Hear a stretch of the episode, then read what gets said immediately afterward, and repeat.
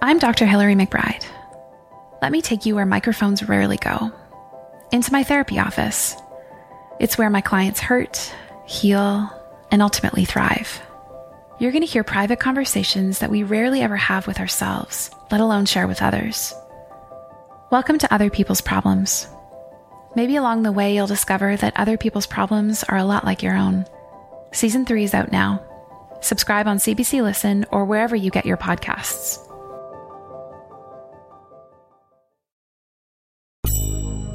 This is a CBC podcast.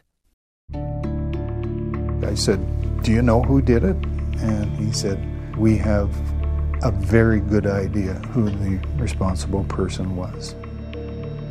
Uncover Bomb on Board, investigating the biggest unsolved mass murder in Canada, CP Flight 21. Get the Uncover podcast for free on Apple Podcasts and Google Podcasts.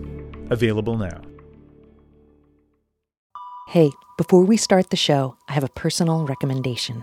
If you like Love Me, I think you might also love Strangers by Lea Thau. Strangers is a storytelling show where Lea profiles people in a really deep way. She'll only do stories with people who will submit to complete emotional honesty. And she responds in kind, super intimate and raw. Lea's approach has a way of really sucking you in. To hear strangers, go to storycentral.org or anywhere you listen to podcasts. Just a heads up that today's episode has some language that might not be appropriate for all listeners. I like using puns a lot because I want to try to make friends and maybe find romantic interests who might tolerate me for more than five minutes. So, Tracy, what is it about puns that makes them good for making friends? Or making, you know, more than friends? I do have a lot of trouble talking to girls because, in any other way of casual conversation, I don't really know how to break the ice. So, if I could fire one at somebody, say, like, um, I don't know, I wish we were shoelaces so we could be naughty together. Something like that. And if it doesn't work out, I can, you know, pull out and say, well, it was just a joke. Okay, I'll be seeing you. Bye. And has it ever worked in terms of picking someone up? Not really. I'd say for the most part, whenever I use it on girls, they're just like, oh, that's cute and that's pretty sweet of you. I'm like, no, I'm actually serious. I'm really waiting for one day my ideal reaction is somebody firing them back at me and firing them so fast that probably I wouldn't be able to keep up and th- that would be the perfect person. yeah. Be like, "Wow, is this where my single status will end?" I have to tell you, I have a friend and she met her girlfriend through puns. Oh man. And they got married a year or two ago, so it totally worked. Well, that's impressive and I, I want to do that well, in that case, you're going to need to uh, keep practicing. what other puns you got? I don't know if this one is a pun, but hey, are you my appendix? Because I don't understand what you do, but this feeling in my stomach makes me want to take you out. got one. Hey, are you a bank loan? Because you've got my interest. Oh. You can call me Shrek because I'm head ogre heels for you. oh, you're killing me here. I, I love it. Well, is your name Wi Fi? Because I'm feeling connection. oh, please stop. Please it's mostly stop. just me cracking up my own jokes. it's great. I can't believe you really use these. Some people don't like them, but I'm saying, hey, I'm gonna issue another few punishments for you. From CBC Original Podcasts, this is Love Me a show about the messiness of human connection. I'm Lu. Today's episode I'm on your scent.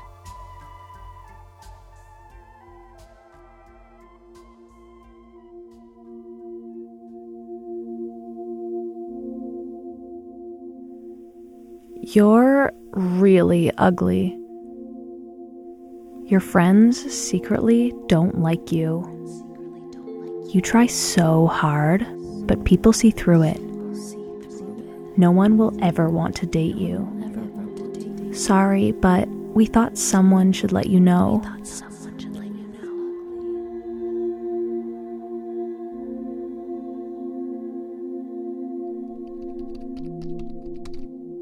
When I was in grade 10, I signed on to Facebook one day and I saw that I had a notification from this application called Honesty Box. It's this application where you can send anonymous messages to any of your friends. And I clicked on it. There was a whole series of messages there from a bunch of girls in my grade. They said really horrible, cruel things about me. The sort of things that no one would ever say to your face. I felt physically ill. I just closed the computer, willing it to go away.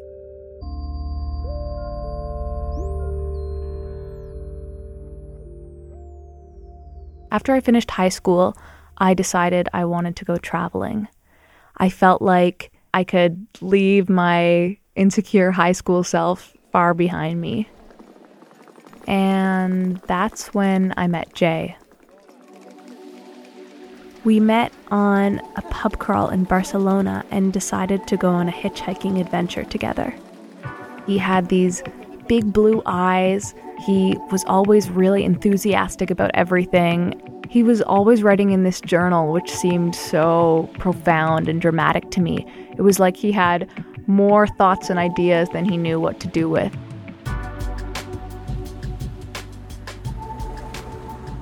We were sleeping, sometimes without sleeping bags, on the side of the road, or like we kind of just were hitchhiking and stopping wherever and would have these dark night, eye gazy conversations where we would talk about our childhoods. He had had this really rough upbringing. And like I remember there were like several times where he would talk about things and then get like really deeply sad and I would feel so close to him in those moments because I was like you're sharing your deep sadness with me. I remember talking to my dad on Skype and telling him that I thought we were going to get married. After a couple of weeks of traveling together, we were helping out on this farm in the south of France. One night we were lying in bed and I was looking into his eyes and he was looking into mine and I kept feeling this itch to tell him. I just blurted it out. I said, I love you. He kind of looked at me and and then he kissed me. But he didn't say it back. When I woke up, he was not in the room anymore. His diary was lying right beside the bed, and it had a pen in it, and it wasn't there the previous night. I could hear the shower going across the hall. I was like, should I should I look at it? And I was like, no, I shouldn't. I shouldn't read it. That's his private thing. But I had this nagging feeling. I was like, what if he wrote about last night? Maybe he was just too shy to say he loved me back. I peered over the bed and I opened it up. And was just this quickly scrawled entry, and it said, Jess told me she loved me last night. Jess is so naive. It's way too soon. She has no idea what love really means. She has no idea what love really really means.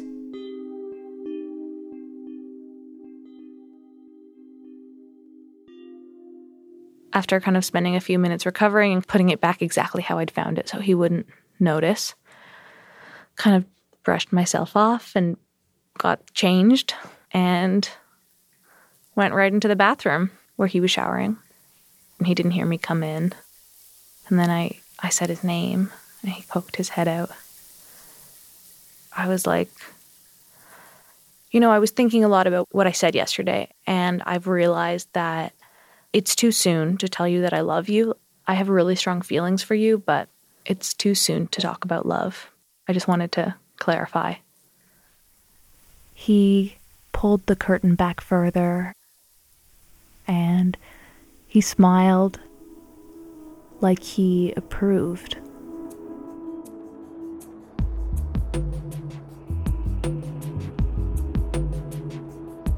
So after that, we kept on traveling, and I would read his diary every once in a while. He wrote that I was daring and beautiful and smart. And when I read those, I felt like I was doing exactly what I should be doing and that I could embrace myself fully.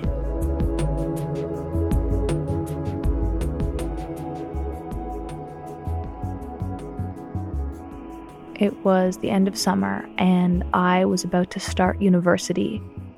We decided that he was going to come back to Toronto with me. And once he got there, things just weren't the same at all. He had no money and was straight up living in my dorm room. He seemed to be growing distant, but he wasn't really communicating with me about actually what was going on. And one day I opened up the diary again. He had written, Toronto is really boring. I shouldn't have come here. I don't know what to do. I felt like if he didn't like Toronto, then he would leave me. So I started kind of trying to push the envelope to make Toronto special. Somehow I like got the keys to the top of the main building at the university. So we went off onto the roof and like smoked a joint. And one time we hitchhiked downtown, then we had sex in a public park. And I felt like it was actually working. He seemed to be a bit happier for a while. But I started to run out of ideas and get bogged down with all the deadlines that I had at university. And he would spend the whole day writing in his journal and getting high in the park and come back to my room and just want to go to sleep. I was feeling so deeply guilty at having been reading this diary that I couldn't focus on basically anything else. At the same time, I felt like the journal was the only way that I could find out what he was really feeling, and I was getting more and more obsessed with it. Every time he left the room, even to go to the washroom, I would like dash, open it, scan the page, running my finger down the page for my name, see it, see what it said beside it, see if there was any advice I could take from it, and then close it with my heart beating and act like nothing had happened. He wrote that I was wearing him out with all my talking, so I said to myself, okay, I will talk half as much tomorrow. I'll speak when spoken to, and I'll just be a mysterious, silent monk. He wrote that I wasn't meeting his needs sexually, and so I forced myself to have more sex, even if it was painful or if I wasn't in the mood. He wrote that I was immature and too dependent on my parents, so I stopped returning their calls. Jess, it's Mom. Give me a call back, okay? I'm calling again. I hope everything's okay, okay? So call me back. Where are you? Please call.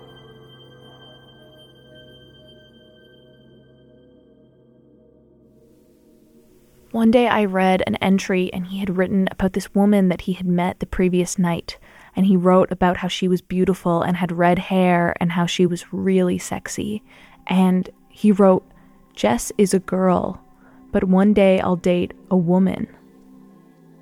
So I dyed my hair bright red and I bought a sexy dress and I was like, okay, I'll, I'll reveal myself to him. And it was going to be his birthday. So I thought this is an opportunity for me to show him I could be the woman of his dreams.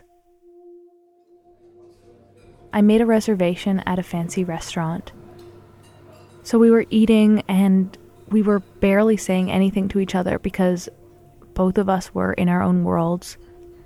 Then he just looked up at me and said, I feel like we don't have anything to say to each other anymore and I panicked and I thought maybe if I just tell him about the diary, then it will set a reset button and it will all be okay and we can start over and he'll forgive me and everything will be fine.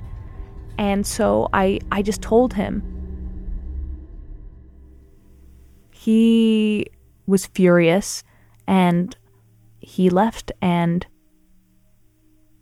I never saw him again.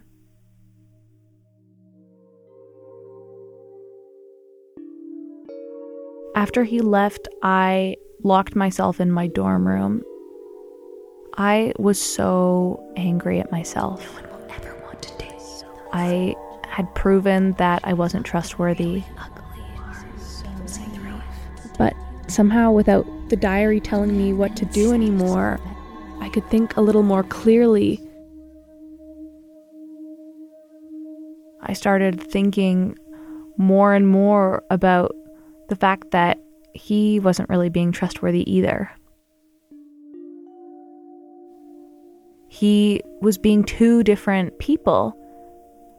There was the person he was to my face, and the person who said what he really thought in his diary. And when I realized that, I just felt this huge release.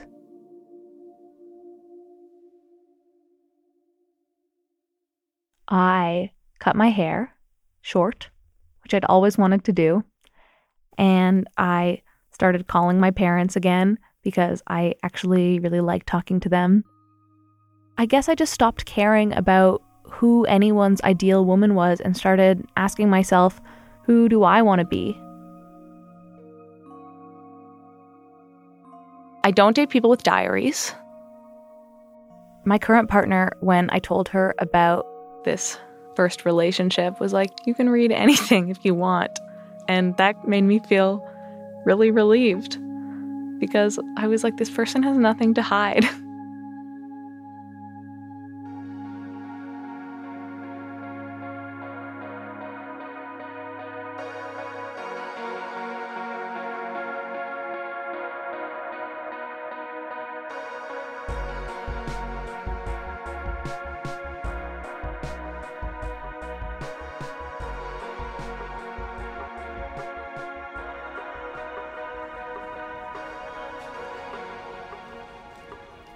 Monday, July 17th, 9 a.m.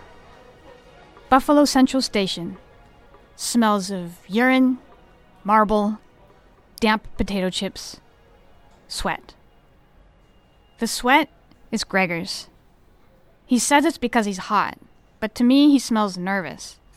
Since getting pregnant, I've developed a crazy sense of smell, and I can tell the difference between hot and nervous. Why are you nervous? I ask him but he ignores me. He's busy texting his illustrator.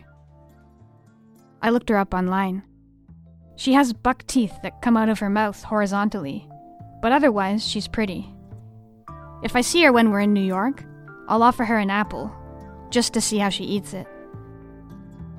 Gregor trimmed his beard and eyebrows before we left. He probably did it for her.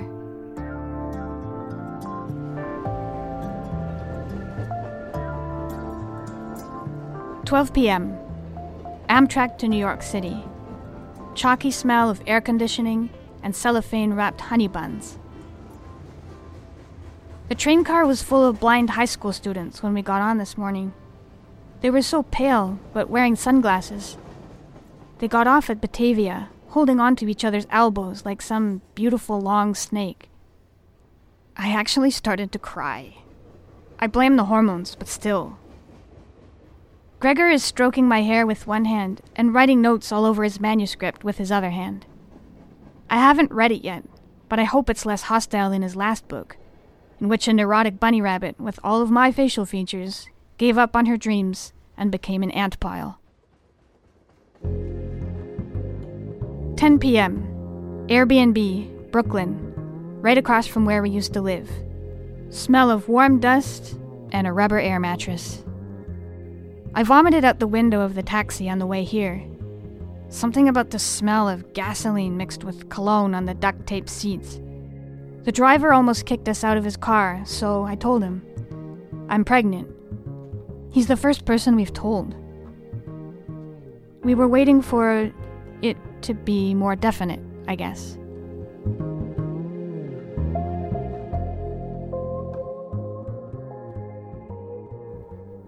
Tuesday, 9 a.m., Airbnb. smell of stale breath, and a rubber air mattress. Gregor woke me up before he left for his meeting with the potential publisher. His agent said if he doesn't sell the manuscript today, it doesn't look good. And since his last book didn't sell, this could be it the end of his career. I'm meeting him for lunch in Midtown. I offered to wait for him in the publisher's lobby and look extra pregnant, but he just laughed. Suit yourself, I said, but nobody likes a childless children's book author, especially not a bearded one.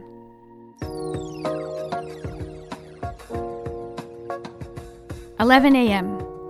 Smell of hot linoleum and a rubber air mattress. Went back to sleep Woke up with the shitty air mattress deflated almost completely, my spine on the floor but my arms elevated. I feel like a ghost summoned to a seance. Am I a ghost? I can't smell myself. I've asked Gregor what I smell like, but he has no sense of smell. He's hoping this smell journal is an art project, that it's a way to ease myself back into the art world. I don't know what it is, but it's not that. Fuck the art world. I'd rather be a pregnant ghost.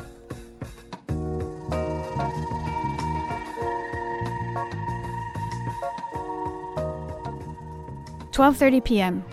Gowanus Canal. Smell of exhaust, algae, petrochemicals. I finally got myself out of the apartment. I've ended up on 9th Street Bridge. By the railing, two Hasidic boys are throwing rocks down at something. A baby whale, a reporter says into a microphone. Below, in the oily water, I see a shiny fin, a tail, a striated belly. The whale is not much bigger than me. It's frantic among the bottles and plastic bags. Streams of gray, soapy water shoot out from its blowhole.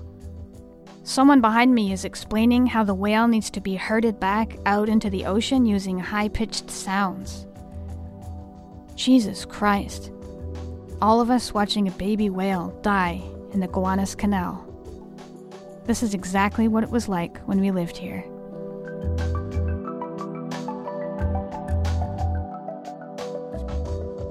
One thirty p.m. Library. Smell of books, pencil shavings, beef barley soup. Killing time at the library because Gregor postponed our meetup. My sandals are squishing because a man on the subway spilled his lunch on me. I had to get off the train early because I started dry heaving. I walked the rest of the way here with wet feet. I found a copy of Gregor's Sleep Dancers in the kids section. I forgot about this book, with my illustrations and everything. It's about a family of sleepwalkers that doesn't get along when they're awake, but does fun and loving activities together when they're asleep. It's based on when we were both taking Ambien. Loosely based, that is, since we weren't getting along in our sleep either. Hmm, that book was our only collaboration.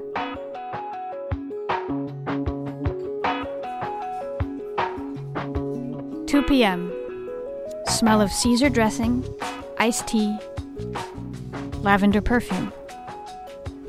Gregor is in a foul mood. He's sitting across the table from me, tugging at his beard. The meetings have not gone well. You smell like lavender perfume, I say. He shrugs. New York feels like a phantom limb, he says. He doesn't know what possessed us to leave. He says that if we had stayed, he wouldn't have lost his publisher. He cannot fathom going back to Buffalo. He hates my uncle for leaving us that house. What possessed us to leave? I keep repeating. You can't remember what possessed us to leave? He says I'm the only person who gets broken by success. Who gets on the cover of Art in America and then cries every day and gets a real estate license? He says I'm setting the child up for failure, that the child is already feeling defeated, even as a zygote. But he says it still has a chance if we move back here. I could use my license to sell that house. Or, no, better, we could burn down the house and my license and come back home. He says I could stop wasting my time. I could start painting again. Gregor says a bird and a fish can love each other. But where would they live?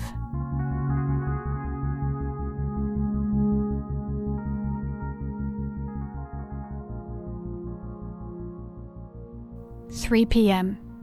Central Park. Smell of grass.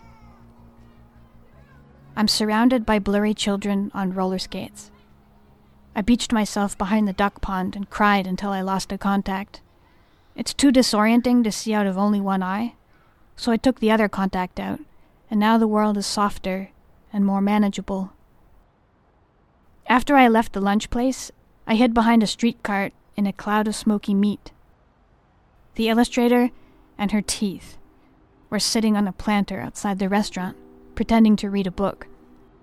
I watched the way Gregor sat down next to her, the way he looked up and down the street as she leaned her head against his shoulder and he breathed in the scent of her hair. They disappeared into a nearby office building, and I kept standing there, frozen, as the falafel line streamed on around me, her lavender perfume carrying on the wind.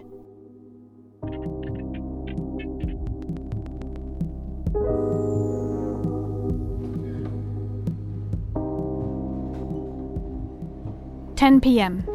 Subway. Smells like piss and hot metal. Now that we're above ground, my phone keeps buzzing. It's Gregor. Gregor. Greg or Greg or what? Greg or nothing. I don't want him to stay with me out of guilt. But I'd take that over him not staying with me at all.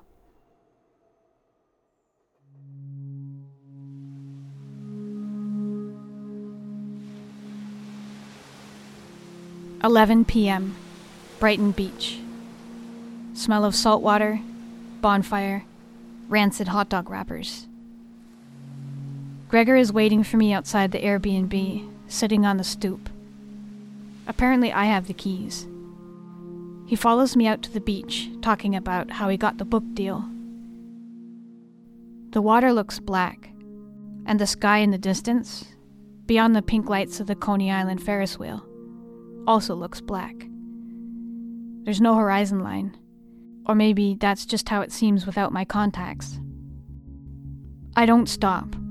I walk straight into the water. Gregor follows me in. I lose my sandal and keep walking until the sand turns rocky and the water's up to my waist. He tries to pull me back towards him, but I keep walking until the water is up to my chin. Every crest, every wave, looks like a fin or a tail. Gregor grabs my ankle, grabs my wrist. I cough water. We don't have to move back here, Gregor says. You don't have to paint. What do you want from me? I tell him I know about the illustrator. He turns and wades back towards shore. Nothing happened yet, he says, not looking back at me.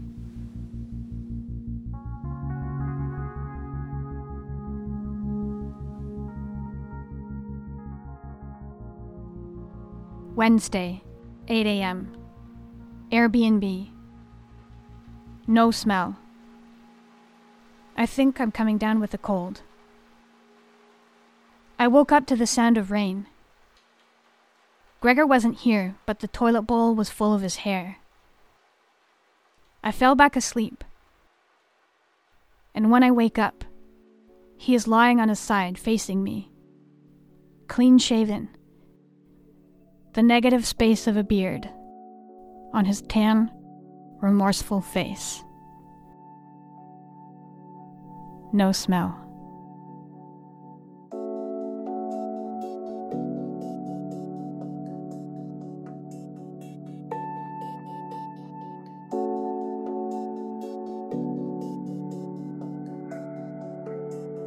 That was The Smell Journal, written by Katya Apekina. It was performed by Nisha Coleman. At the beginning of the show, you heard Perfect Woman, produced and mixed by Jess Shane. The teenage punster you heard at the beginning of today's show was Tracy Wong. Special thanks to Vanier College. Love Me is produced, edited, and mixed by Mira Burt Wintonick and Crystal Duhame. More like Mira Burt Gin Tonic and Crystal the Pistol Duhame. Original theme music by Tim Kingsbury. Tim is a member of Arcade Fire and Sam Patch. Check out Sam Patch's latest release, Yeah You and I, at sampatchmusic.com. Scoring music by Murray Lightburn. Murray is a member of the Dears. Check out their latest release, Times Infinity Volume 2, at thedears.org. This episode also featured music by Chris Zabriskie. Subscribe to the podcast at cbc.ca slash love me or through your favorite podcast app. Thanks so much for listening to Love Me this summer. This is our last episode of the season. You can let us know what you think of the show at loveme at cbc.ca, and you can let everyone else know by writing us a review at Apple Podcasts. It would mean a lot to us. Until next time, I'm Lu Olkowski. You know, I feel we're all gonna get along like two peas in a podcast. oh, hey, are you chapstick? Because you're the bomb. Oh no. Oh, girl, did you buy your pants on sale? Because they're 100% off at my place. So you really just walk up to strangers with these? This one's mostly used if I, I'm out getting ice cream with a girl. And I'll be like, yo, spoon me like your favorite ice cream.